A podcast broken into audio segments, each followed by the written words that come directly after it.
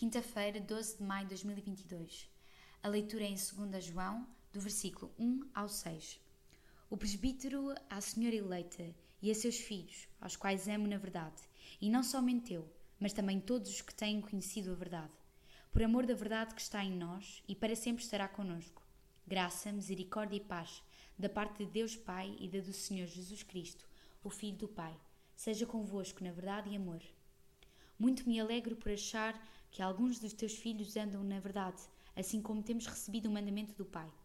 E agora, Senhora, rogo-te, não como se escrevesse um novo mandamento, mas aquele mesmo que desde o princípio tivemos, que nos amemos uns aos outros.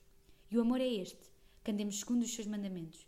Este é o mandamento, como já desde o princípio ouvistes, que andeis nele. João dá a si mesmo o título de presbítero e chama-se Senhora à Igreja de Cristo. Depois chama de filhos a todos os crentes que amam Jesus e vivem de, vivem de acordo com os mandamentos de Deus. Nesta sua segunda e breve carta, João volta a apelar ao amor entre os crentes. Certamente o apóstolo tinha conhecimento de casos tristes nas várias igrejas, resultantes da falta de amor entre os crentes. Por isso sentiu a necessidade de escrever estas cartas e apelar ao amor fraternal.